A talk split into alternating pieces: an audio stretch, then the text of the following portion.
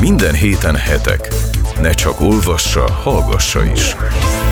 Hetek hetente pénteken a Hit Rádióban is.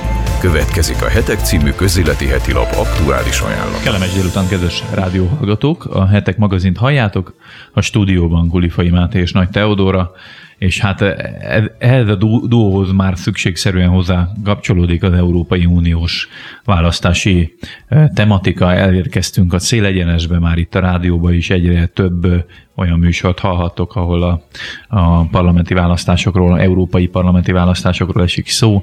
Hétfőnként rendszeresen ugye tartottunk minden héten egy Csillagok háborúja nevezetű ilyen uniós választási magazinműsort, és hát nyilván, a, mivel most ez a legnagyobb esemény, ami történik itt a napokban, ugye vasárnap lesz a választás, ezért a heteknek az aktuális száma is tulajdonképpen e, körül, e köré, a téma köré épül föl, és uh, igazából vágjunk is bele. Nem tudom, hogy Teo, hogyha most egy olyan kérdést teszek föl neked, hogy hogy szerinted mi az a legfontosabb mondjuk három dolog, amire, amire figyelni kéne a választási eredmények során, vagy a választási választások után, akkor mit emelnél ki? Mi, mi, a, mi az a három legfontosabb dolog, ami eldől, eldőlhet, vagy ami kérdőjel számodra? Én egy kicsit ennél, mint ahogy a hallgatók már megszokták. Mondhatsz árnyal, igen, igen, igen árnyaltabban látom a, a választást, meg ennek a, az egésznek a kimenetelét, mert szerintem nagyon, hogy, hogy nagyon érdekes lesz, meg maga az eredmény is már egy, egy előjele annak, hogy milyen folyamatok indulhatnak el. Főleg azt, hogy most, most azt látjuk egyébként a nemzetközi folyamatokban, hogy a úgymond halottnak hit baloldal megerősödik, és, és, és szinte egy ilyen új, új hullámot kap. Tehát ugye, ugye az is kérdés, hogy a, a hogy mi lesz a bal oldallal, meg a, a jobb oldallal, és tehát mindegyik egy kicsit át fog alakulni. Szerintem arról már sokat beszéltünk itt is, hogy egyébként már nem ez a pártpolitika határozza meg a mostani erőviszonyokat, hanem az, hogy tényleg valaki globalista eszméket van, vagy szuverenistákat, szerintem ez még inkább ki fog jönni majd most a választás után, tehát hogy ki, egyrészt az, hogy ki melyik oldalon van, tehát hogy például a néppártnak is ebbe majd ö, szerintem hitet kell tenni, hogy melyik oldalra akar állni. Viszont nem, nem gondolom azt, hogy egy, egy, egyből kiderülne a választásnak a másnapján, hanem ez egy folyamat lesz. Mert azt is látni kell, hogy ebben az évben fel fog állni az új bizottság is. És hogy ugye egyáltalán nem mindegy, hogy kikerül a bizottságnak az élére, és ebben nagyon jelentős az is, hogy milyen parlamenti többség van, de annál még jelentősebb a, az Európai Tanácsnak a szerepe az egészben, hogy visszaveszi a parlamenttől a döntéshozásnak a jogát. Csak akik nem tudják, az azoknak röviden elmondjuk, hogy az előző parlamenti választáson az volt, hogy lényegében a tanács jóvá hagyta a parlamentnek a választását a bizottság vezetőjének a szerepére, viszont a kritikusok szerint ezzel ugye a tagállami döntést vonták el a bizottság vezetőinek a személyéről, és most azért komoly viták vannak, hogy vissza fogják ezt vonni. Tehát nekem ez egy, egy érdekes kérdés. Nagyon. Csak egy kicsit ö, még jobban elmagyarázva, hogy miről van szó. Ugye három fő uniós intézmény van, az Európai Bizottság, az Európai Parlament és az Európai Tanács, és azért említetted azt, hogy a tagállami döntéshozataltól vonják el a Ugye itt is megjelenik ez a Euró... szuverenista globalista Igen. ellentét. Igen, tehát az Európai Tanácsnak a tagjai azok a 27-8 tagállamnak kormányfői, vagy adott esetben államfői. Ugye ezeket a kormányfőket nemzeti választásokon válasszák a, az állampolgárok.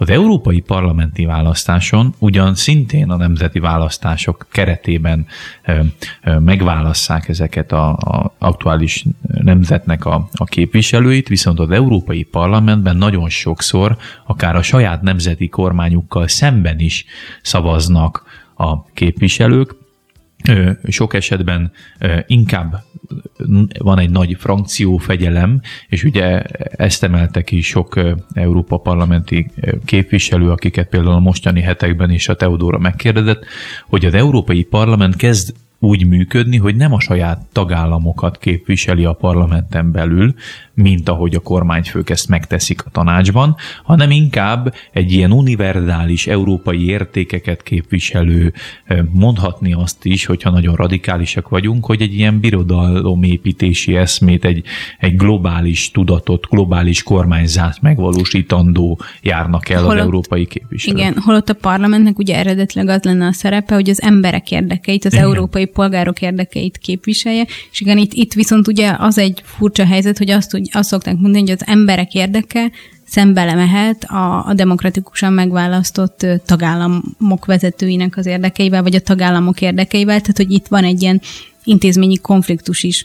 Csak ez ugye elméletbe valósul. Ez elméletbe való, de az, azért az, azt látjuk, hogy a gyakorlatban is most megvalósul. Most olyan szempontból párszor. értem, hogy az Európai Parlament olyan szempontból jól működhetne elméletben, hogy nem az van, hogy kizárólag a kormány delegálhat ide aktuális kormányok delegálnak be, mert akkor az ellenzé- régen aktuális az ellenzékeket volt, igen, amíg nem volt, igen, ugye régen nem, nem volt nem képviselni senki. De így, igen. hogy van egy globális nagy parlament, így az összes ellenzéki párt is képviseltetheti magát európai porondon. Csak ez átváltott egy olyan jellegű, ilyen nemzeti szint fölött álló, univerzális, globalista, össznemzeti, hogy hogy mondják ezt, supranacionalista Szépen gondol- magyarul, igen. igen gondolkozásmóddá, ami már az áll- átlag állampolgároktól elrugaszkodva egy ilyen fejük fölött való döntéshozatalra vonatkozik. És ezért e, sérelmezték sokan, hogy a valuta kérdésekben, a, a, a össznemzeti e, bevándorlásügyben,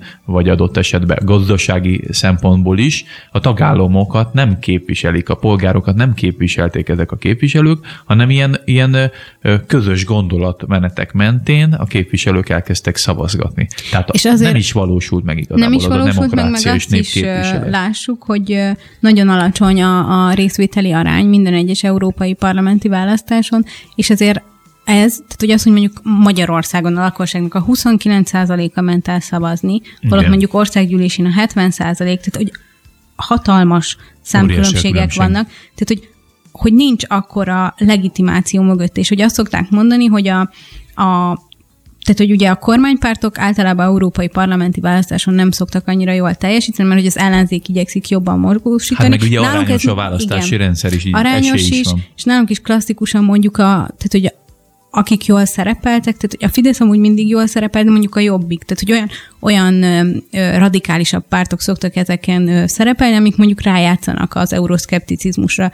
Most ugye ezek a trendek megdőlni látszanak, tehát hogy most tényleg az van, hogy, hogy egyrészt az euroszkeptikusok se szkeptikusak már olyan formában, mint régen, tehát, hogy inkább... Nem az uniót magát támadják, hanem, hanem pont ezeket az intézményi problémákat, és erre próbálják, igen. igen. Tehát, hogy a tagállami szintet akarják erősíteni, és ez nem az emberek kárára, tehát, hogy nem arról van szó, hogy, ők nem a, hogy az embereket nem akarják képviselni, hanem egyszerűen felhívják a figyelmet arra, hogy attól még, hogy közvetlen választás van, az nem elég önmagában ahhoz, hogy egy folyamatra azt mondjuk, hogy demokratikus. Igen. Mert hogyha, mert lényegében, tehát ugye most ez, hogy, és hogy nincsen érvényességi küszöb a választáson, tehát lényegében tíz ember meg tud választani egy európai parlamentet, Igen. hogyha tizen mennek el szavazni. Igen. És hogy ez, ezt nem lehet demokratikusan mondani, mert hogy akkor egy kisebbség tud úgymond uralkodni a többség felett. Igen, és főleg ugye az európai parlamentnek a társadalmi legitimációja azzal, hogy iszonyúra alacsony volt a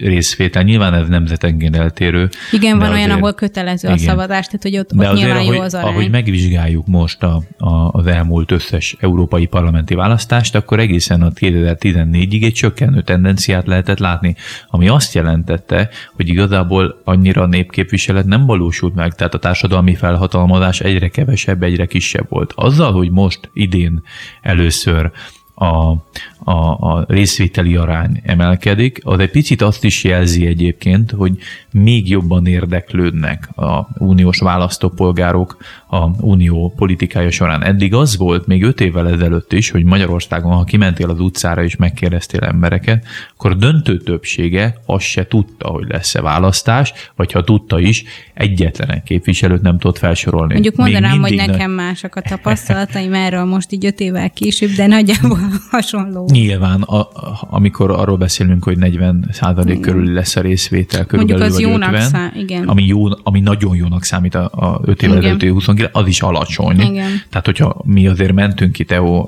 a parlamenti választás előtt is az utcára, és ott is nagyon sok a politikus emberrel találkoztunk. Tehát tény, hogy az embereknek kezd elege lenni a politikából, de az uniós politikáról nem is tudnak. Tehát ott soha nem az érdekelte őket. Hát a meg, ugye volt ez a, hogy Karácsony Gergely, ugye az ellenzéknek az, az össz jelöltje volt miniszterelnöként, és neki is tulajdonképpen az egész országban az ismertsége, hogy tudják-e, hogy ki a Karácsony Gergely, az is viszonylag meghökkentően alacsony volt, nem tudom, 76 százalék, nem tudom. Tehát, hogy, hogy tulajdonképpen van egy általánosabb politizmus, de amúgy meg az Európai Uniós választásokkal kapcsolatban senki nem tudja, mikor van plenáris ülés, senki nem tudja, hogy a saját országának a képviselői miről beszéltek, mit csináltak, miről döntöttek, hogyan szavaztak, és mindenki a fejéhez kapkod, amikor például az argentini jelentés kapcsán, vagy a migráns kvóták kapcsán, vagy akármi kapcsán beszámoltak ugye a sajtóorgánumok, hogy ki mi mellett szavazott, mert eddig senkit nem érdekel. Igen. Hogyha nem lett volna mondjuk egy Morvai Krisztina, aki naponta kirakta a saját felszólalásait a YouTube-ra, vagy, vagy, a, vagy a, most a, a Fideszes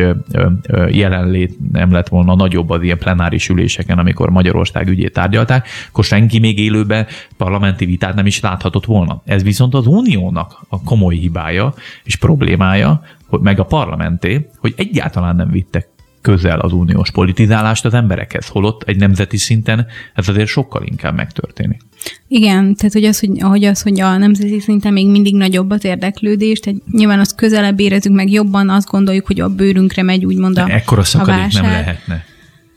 És úgy, hogy, hogy azért az Európai Uniós szinten is nagyon komoly döntések születnek, és nyilván van egy, egy mondjuk egy olyan fék, vagy egy olyan, olyan rész, hogy a tagállami érdekeket is képviselik, és, és ez nagyon, nagyon helyes is, hogy ez a szint is megvan, de, de szerintem annak is van abszolút legitimitása, legitimitása hogy a, a polgároknak az érdekeiben bent legyenek. Tehát most a, a beszéltek ilyen környezetszennyező, vagy a migráció kérdéséről is, amik nemzeti problémák is, de ugye, hogy mivel mi földrajzilag egy térségben vagyunk, tehát hogy azért összeurópai probléma mindegyik, és hogy Abszolút. ezekre is olyasmi választ kéne adni, de hogy ez nem jelenti azt, hogy erre egy, egy egységes birodalmi válasz a, a, a megoldás, meg hogy ez a polgárok érdek, és hogy ezt kéne, tehát hogy én azt tartanám hosszú távon ideálisnak, hogyha ez a nemzetek érdeke és az, az emberek vagy az európai polgárok érdeke, tehát hogy ez összefésülhető lenne. És ami mondjuk sokszor kritikaként megjelenik, hogy az Európai Parlament az ö, egyébként nagyon ö, ki van téve a lobbisták tevékenységeinek, amik ö, hát ugye, hogy nem a polgárok érdekeit képviselik, hanem különböző cégeknek, meg multinacionális vállalatoknak, ugye erről sem nagyon látunk mi dolgokat, meg önmagában az, hogy valaki lobbista, tehát hogy ez nem egy úgymond átkozott, meg szörnyű tevékenység, csak ugye nagyon nehezen átlátható, és ez a probléma. Egy picit menjünk ezzel szerintem lélegzetvétel erejéig, de azért utána folytatjuk, hogy mi is tulajdonképpen a valódi lényeg és tétje a mostani választásoknak. Hetek magazin. Ne csak olvassa, hallgassa is. A Hetek magazin halljátok itt a Hit Rádióban, és arról beszélgetünk Nagy Teodórával, hogy tulajdonképpen milyen folyamatok zajlanak valójában az uniós választások körül alatt után, és e, így említettél egy dolgot, Teo, ami, ami szerintem rendkívül fontos, hogy tényleg a, most egy picit ilyen elcsépelt kifejezésnek hangzik, hogy most birodalom építés, meg nemzeti szuverenitás, stb. Tehát az ember nem tudja hova tenni, de, de azért ez egy elég aggasztó jelenség, hogy a mostani csúcsjelöltek jelentős többsége az Orbán Viktor, Matteo Salvini és más ilyen, ilyen EU-szkeptikusnak mondott, vagy szuverenistának mondott erőkkel szemben, ugye a kritikát rendszerint úgy fogalmazza meg, hogy beleveszi, hogy a nacionalizmus az egy veszélyes jelenség, hogy a, a, az ilyen jellegű önző nemzeti gondolkodással le kell számolni. És ugye itt arról van szó, hogy tényleg a nemzeti érdekeknek a képviseletét olyan szinten vissza akarják szorítani az Európai Unióba, aminek tényleg egy csomó nemzet megissza a kárát. Ki nem issza meg a kárát az imperializmusnak? Az, aki az impériumot vezeti. Uh-huh. Jelen esetben például Németország, meg Franciaország is, illetve a hozzájuk nagyon szorosan kapcsolódó ö, ö, olyan érdekövezet, ami, ami ebből profitálhatna, azok azoknak, azok nem isszák meg ennek a kárát. De az olyan peremvidék területek, ami a létező összes impériumban e, e, problémát jelentettek, vagy szenvedtek ettől a befolyástól, azok megisszák a levét. És pont ezért iszonyú érdekes fordulat volt, amikor 2016-ban ugye a britek, ami egy nagy korábbi gyarmatosító, korábbi birodalomépítő rendszer volt, ők döntöttek úgy, hogy a nagy rivalizálásban ők már ebben nem akarnak részt, veszni, részt venni, mert már nem járnak ezzel az egésszel jól. Teljesen más Magyarország helyzete, iszonyú nagy a német befolyás Magyarországon, de ettől függetlenül nekünk sokkal rosszabb lenne az, hogyha a magyar fél betagozódna egy kegyelti státuszban a, a, ebbe a gyarmatosító birodalomépítő részbe, mint hogy egy picit rebellisen megisszuk annak a levét, hogy a birodalomépítőkkel szembe megyünk, és reméljük, hogy minél tovább szembe fogunk menni, mert sokkal rosszabb egy birodalom tagjának lenni, mert mindegyik birodalom előbb-utóbb fel fog bomlani. Hát meg, hogy azért a történelmi tapasztalataink alapján ezek a felbomlások nem egy ilyen, ilyen békés, kézrázós rendezkedések, tehát hogy, hogy nem úgy szokott zajlani, hogy aztán civilizáltan megyünk tovább, tehát hogy sérülnek a, a felek a, eléggé rendesen. Ö, nagyon érdekes, amit mondtál, hogy, hogy a, a csúcsjelöltek nagy része az, az milyen retorikával, meg kommunikációval szállt be ebbe az egész versenybe, és ami nekem mindig ö, vagy így, így szöget a fejembe, meg amikor így hallgatom, hogy ez azt szokták mondani, hogy az univerzális emberi értékek mellett is, ugye, hogy mik azok az univerzális emberi értékek, tehát hogy hogy beszél, tehát egy államnak feladata a saját állampolgárát védeni, és minden államnak feladata ez.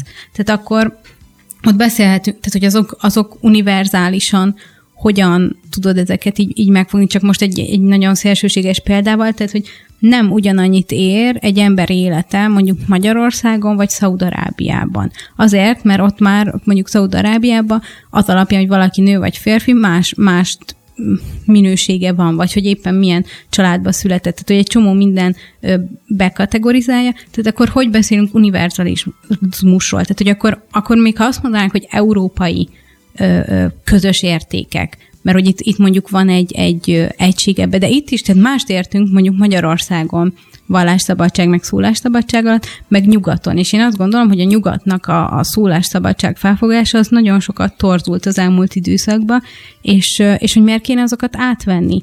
Tehát, hogy amikor a szólásszabadság, akkor azt mondod, hogy azt mondasz, amit akarsz, kivéve, ha valakinek megsérte az érdéseit, és, és, és a PC culture az már nem engedi, meg megszűri a, már a gondolataidat is, és hogy nem megyünk, tehát hogy hol, hol beszélünk a univerzális értékekről. És ugye ez pont amit mondasz, hogy annyira gumi jellegű, vagy annyira uh, likvid az, hogy most hogyan fogod föl a, például az Európai Uniós alapért, európai alapértékeket, vagy az európai kvázi alkotmányt, vagy, vagy, vagy közgondolkodást, mert itt is az van, hogy sokáig azért a 70-es, 80-as években más gondoltak vallásszabadság alatt, más gondoltak népszuverenitás alatt, egy csomó minden alatt más gondoltak, most viszont már, főleg az Egyesült Államokban, csak hogy megint egy radikális példával éljen az ember, bele akarják venni az alapvető emberi jogok közé azt, hogy az embernek a saját szexuális orientációja az akkora védelmet élvezzen mindenféle különböző extra jobb szabályok meghozatalával, hogy igazából ténylegesen a többségi társadalomnak a jogait csorbítja. Adott esetben például az, hogy egy transznemű ember bármelyik mosdót használhassa, az elkezdi sérteni az összes más, amúgy nem transznemű embernek a jogait,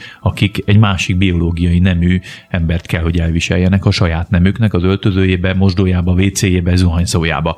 És ugye ez ténylegesen óriási problémát jelent az Egyesült Államokba. Ha belemegyünk ebbe a játszmába, hogy az univerzális jogokat szabadon formálhatóvá tesszük, és értelmezhetővé tesszük, és ezt egy szűk kisebbség, egy politikai elit, egy, egy PC kultúrával átitatott nyugati értelmiség kezdi el szabadon éppen progresszíven átalakítani, akkor annak megissza a többségi társadalom a levét, akiket például adott esetben az Európai Unióban nem képvisel senki, jelen esetben csak a nemzeti kormányfők, akiket bármikor nem mennek, le igen. lehet váltani. nem mennek el szavazni, mert pont ezért, mert nem, ennyire nem tudnak azonosulni, és akkor velük mi van? Tehát ugye arról nem szoktunk beszélni. Még itthon azért elég gyakran szoktunk a, a, a passzív kisebbségről, vagy ugye a, az apolitikusokról, hogy a, vagy a bizonytalanokról, hogy jó őket vajon ki képviseli. Európai szinten ez nem szokott problémát okozni senkinek, holott itt, itt tényleg a többség az, aki nincs képviselve.